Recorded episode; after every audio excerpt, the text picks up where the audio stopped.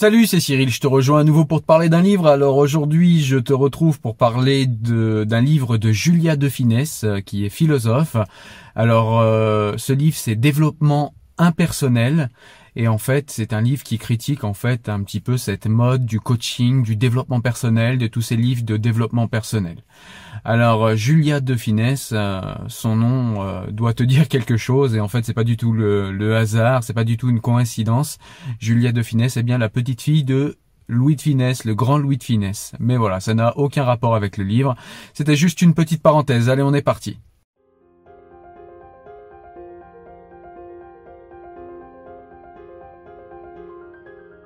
Alors ce livre en fait s'attaque un petit peu à tout euh, toute cette nouvelle mode autour du coaching, autour euh, vous savez tous ces livres de développement personnel, les cinq blessures qui empêchent d'être soi, comment devenir soi-même, euh, comment euh, comment profiter de la loi de l'attraction, etc. Enfin toutes ces fadaises qui souvent même au niveau du titre ne veulent rien dire et toutes ces promesses qu'on vous vend d'être heureux en suivant des recettes normatives. Et donc bah, c'est tout ça qui va être critiqué dans ce livre pour plusieurs raisons. Euh, une des plus grandes raisons que j'ai retenues euh, dans ce livre, c'est que comment définit-on en fait euh, le bonheur de quelqu'un? Comment définir le fait d'être heureux? Être malheureux, on sait ce que c'est. C'est quand voilà, on a le décès de quelqu'un qu'on aime, quand il nous arrive quelque chose d'extrêmement désagréable, quand un de nos rêves part en fumée, quand on perd une illusion. Voilà, c'est ça, être malheureux. Mais être heureux, comment définir en fait le fait d'être heureux? C'est quelque chose qui par définition en fait est hautement subjectif. Donc comment des gens avec des recettes normatives, avec des recettes qui seraient les mêmes pour tout le monde, en fait pourraient arriver à vous apporter euh, et à vous emmener sur le chemin et sur la voie euh, du bonheur, comme si euh, le bonheur ou être heureux c'était la même chose pour chaque personne. Donc il y a déjà une contradiction dans les termes dès le départ en fait avec le développement personnel, d'où le titre du livre qui dit euh, développement personnel entre parenthèses 1, c'est-à-dire impersonnel.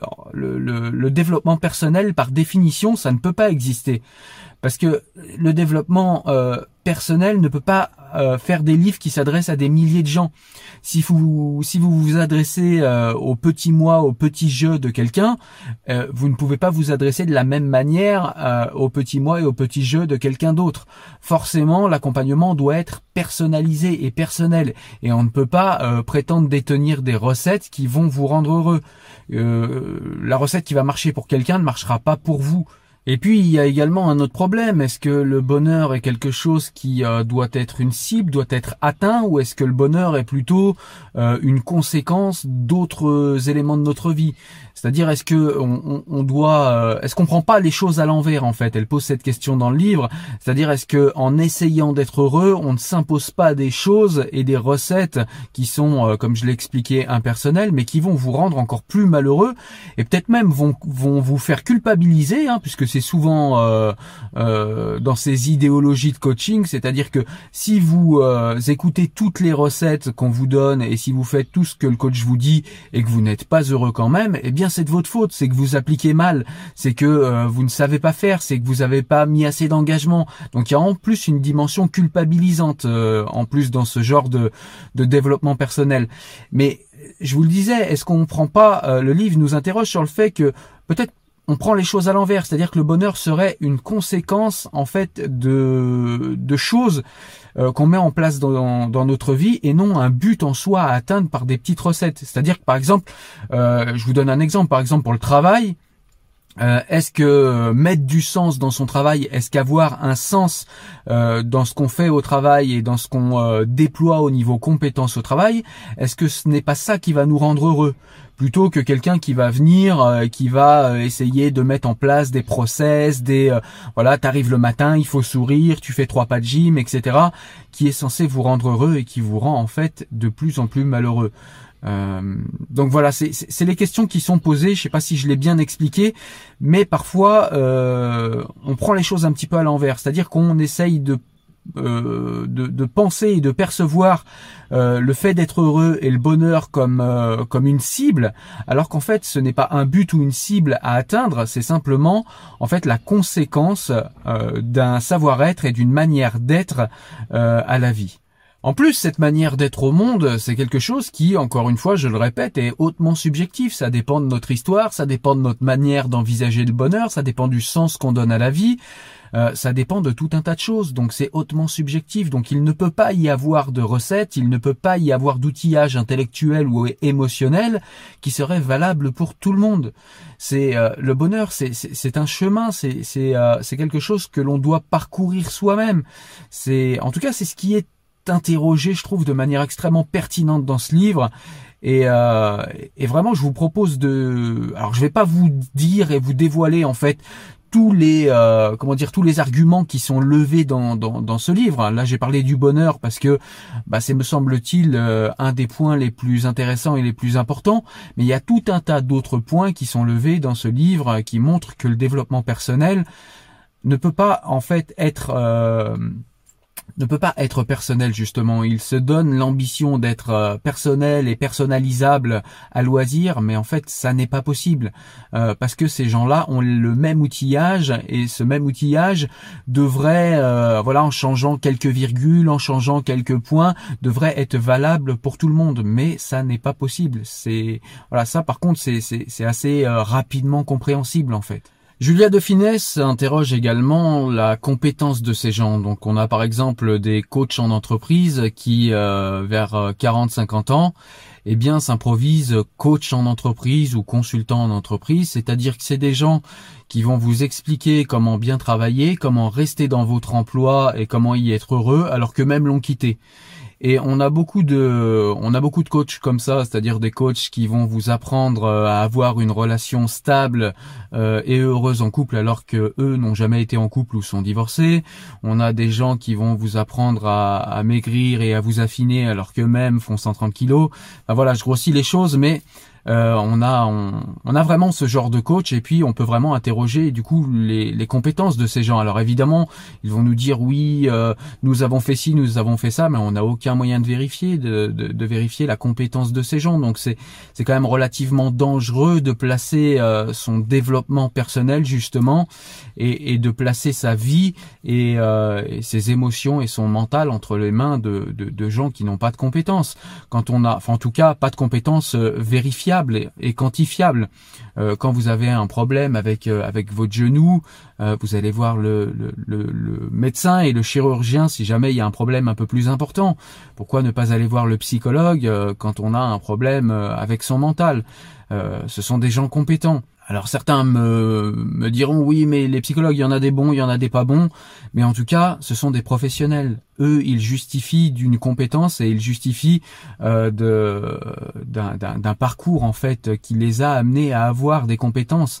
Alors que dans le coaching, on n'a absolument euh, aucune preuve de ces compétences. On marche sur la sur la foi, sur la croyance. Là, on n'est plus du tout dans. Euh, donc voilà, lève cette question là. Et puis il y a aussi la, la question mercantile, c'est-à-dire que bah, le développement personnel, c'est quelque chose qui est extrêmement vaste. Donc au niveau du marché euh, potentiel que ce soit au niveau des livres ou au niveau des coachs, c'est énorme. Le jeu se déploie partout à notre époque.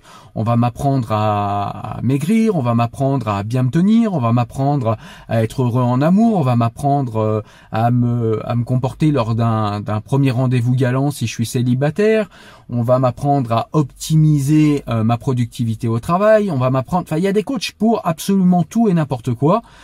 Donc voilà, on, est en droit de s'interroger sur euh, sur ces coachs, sur leurs compétences. Et c'est ce que fait, je trouve, très justement ce livre. Et euh, on est en droit de se demander, en fait, est-ce que ces gens-là ont vraiment, en fait, des compétences qui, qui, vont pouvoir nous aider. parce que ce qu'ils nous disent et la, la, manière dont ils nous coachent, par définition, c'est ce que eux en fait euh, concluent de, de, telle ou telle situation. C'est, euh, je veux dire, c'est leur regard sur la vie, c'est leur vision, c'est leur manière d'être à la vie. Quand bien même on tombe sur quelqu'un de compétent, c'est quelqu'un qui nous parle quand il nous coach de sa manière de voir les choses. Et sa manière de voir les choses n'est pas forcément la nôtre.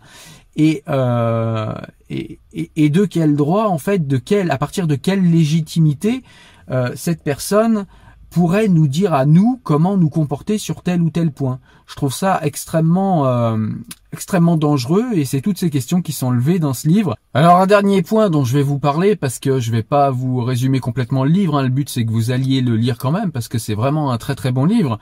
Mais je vais vous parler quand même de ce point parce qu'il me paraît euh, il me paraît super intéressant également, c'est que euh, Julia de s'interroge en fait le pourquoi de, de cette appétence euh, soudaine pour euh, pour toutes les personnes que nous sommes pour le développement personnel. Eh bien en fait, elle théorise que c'est parce qu'il y a un effondrement en fait de, des transcendances, un effondrement des religions, un effondrement de, du nationalisme, de voilà de cette envie de de, de, vivre pour la nation, donc d'avoir quelque chose qui nous dépasse. On n'a plus de, de projets communs qui nous dépassent et qui nous transcendent, et donc du coup, eh bien, on va travailler sur nous-mêmes et on va essayer avec notre petite individualité et notre petit moi, euh, eh bien, euh, de le travailler, de le modeler selon des recettes, comme je l'ai dit avant. Euh, selon des recettes éprouvées par des coachs pour euh, partir à la recherche du bonheur et partir à la recherche de, euh, de petits plaisirs éphémères. Et, et c'est peut-être pas ça le bonheur et c'est surtout ce que je retiens de ce livre, c'est que eh bien le bonheur et être heureux, eh bien c'est quelque chose qui est hautement subjectif et c'est peut-être un, chemin qu'on doit parcourir seul et c'est peut-être ça aussi l'existence. Le sens qu'on a envie de donner à la vie, c'est aussi quelque chose qui est euh, qui est personnel. Euh, pourquoi vouloir euh, faire du sens de la vie encore une normativité supplémentaire? C'est-à-dire voilà, on, on, aurait tous les, les, les mêmes besoins, le le, même sens donné à la vie, le même. Euh, donc voilà, je trouve ça assez dommageable et, c'est un petit peu ce que fait le, enfin c'est même beaucoup ce que fait le développement personnel. Et Julia de Finesse euh, interroge tout ça euh, avec les compétences philosophiques qui sont les siennes justement. Donc voilà, tu l'as compris, Julia de Finesse interroge euh, vraiment ce goût et ce développement euh, extrêmement euh, fort du développement personnel, que ce soit dans les livres, dans la littérature, dans la littérature du développement personnel ou dans le coaching, qui se développe beaucoup sur Internet. Hein. on voit beaucoup de chaînes YouTube, on voit beaucoup de choses comme ça qui qui vous promettent de devenir meilleur, qui vous vendent des formations pour devenir un don Juan, pour devenir meilleur en entretien, pour devenir meilleur en vidéo, pour devenir ci, pour devenir ça. Et, euh, et il faut quand même qu'on ait euh, l'esprit critique, même si certains coachs peuvent euh, potentiellement vous aider ou vous ont déjà potentiellement aidé, faut quand même garder un esprit critique face à ces gens et, et savoir interroger aussi ce qu'est ce coaching-là. Voilà. Euh, je vais te lire quelques citations du livre euh, que j'ai euh, extrait moi-même pour que tu vois un petit peu comment, bah voilà, comment est développée la pensée de Julia de Finesse et sa manière d'écrire. En tout cas, j'irai pas plus loin dans le développement et l'explication de ce livre parce que vraiment, je t'incite à aller le lire. Il est vraiment très intéressant. C'est un petit livre. Je crois qu'on est à moins de 150 pages, donc c'est vraiment pas un gros livre. Ça se lit vite. C'est bien écrit. C'est, il y a des, il y a des petits chapitres. Donc donc ça se lit super bien. Moi j'ai beaucoup aimé, euh, je trouve que euh, c'est très compréhensible, n'importe qui peut s'attaquer à ce livre et comme ça ça vous donne quelques outils critiques euh, de la part d'une philosophe pour penser un petit peu ce fameux développement personnel qui se déploie un petit peu partout dans la société, qui devient presque quelque chose de normal. vous êtes même des fois dans certains milieux qualifiés de bizarre si vous n'avez pas déjà fait appel à un coach. Enfin, t'as un problème. Enfin, pourquoi t'appelles pas un coach? Enfin, voyez. Donc je pense que c'est quand même intéressant de d'interroger tout ça. Eh ben écoutez, on se retrouve juste après les quelques citations que je vais vous faire du livre de Julia de Finesse. Du déodorant dont la publicité garantit une fraîcheur sans nuage à l'ambiance familiale et champêtre d'une lessive, en passant par la voiture véhiculant une osmose sans cri ni vomi, les écrans affichent un bonheur perpétuel, une euphorie conformiste. Les psychologies positives n'en finissent pas de vanter avec une sympathie solaire mêlée d'une sottise satisfaite, l'empire de la sérénité, noyant tous les poissons de la négativité et des passions tristes. Les réseaux sociaux débitent des packs de niaiseries confucéennes en série, dans une phraséologie infantile truffée de clichés démagogiques. En entreprise se lancent des marathonades de bien-être plus stéréotypées les unes que les autres. Il n'y a plus de malaise dans la civilisation, l'épanouissement personnel est devenu le nouvel opium du peuple. L'homme n'est plus un loup pour l'homme, mais un chaton. Le développement personnel et sa horde de desservants épanouis ont évincé Hegel et Freud. Nous devons nager dans une harmonie radieuse, la béatitude est sur pilotage automatique. Nous voilà propulsés dans la pensée positive qui positive plus qu'elle ne pense. C'est le non-esprit du temps. Cette positivité de comptoir éducolore les difficultés et la réalité à l'aide de mots doux et de souplines langagières. Le réel n'est plus qu'une fonction support. Il faut museler les réalités mauvaises. Tristesse, chagrin, angoisse, désespoir, solitude, pleurs, échec, incompétence, différence sont des termes à proscrire du langage courant, car ils noircissent la réalité que la positive attitude préfère rose bonbon. Dans cette citation que je vais vous lire, euh, Julia de Finesse essaye de nous montrer comment les coachs essayent de nous faire voir une réalité, enfin une illusion de réalité positive, euh, pensant qu'en niant une réalité négative, eh bien, ils vont rendre leurs clients plus, euh, plus heureux. Donc la citation commence comme ça. À une négation, on répondra désormais par un horripilant pas de souci pour atténuer le non, immédiatement perçu comme un refus tranchant dans notre harmonie si dufteuse. Aux personnes handicapées, nous préférons les situations de handicap. Les aveugles deviennent des non-voyants, les petits des verticalement contrariés, les non-blancs des personnes issues de la diversité. Les vilains cancres de géniaux hyperactifs précoces, et pour tout type de conflit, nous avons désormais à notre disposition des médiateurs, censés atténuer les moindres animosités.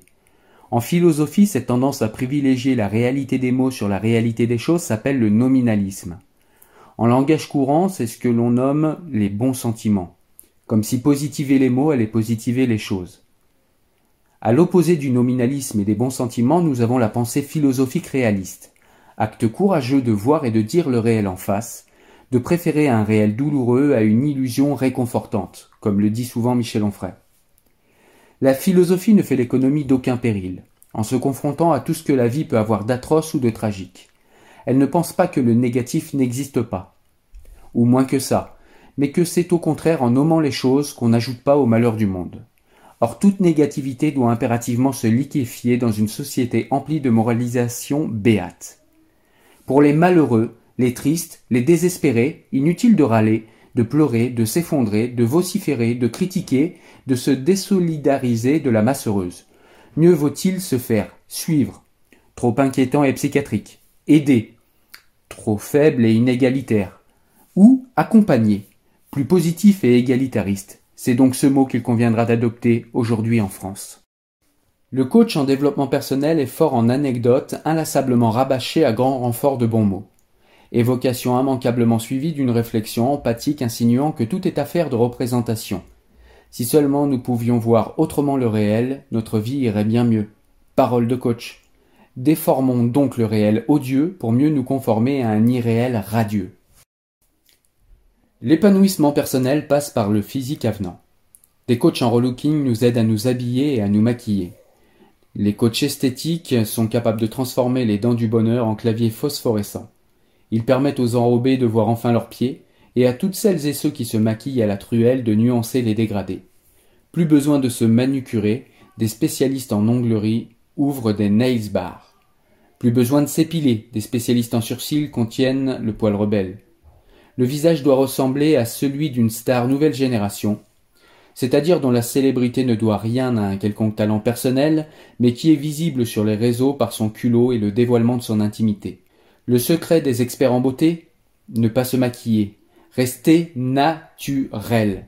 Oui, le langage coach découpe et appuie chaque syllabe pour leur donner le poids que leurs pensées n'ont pas.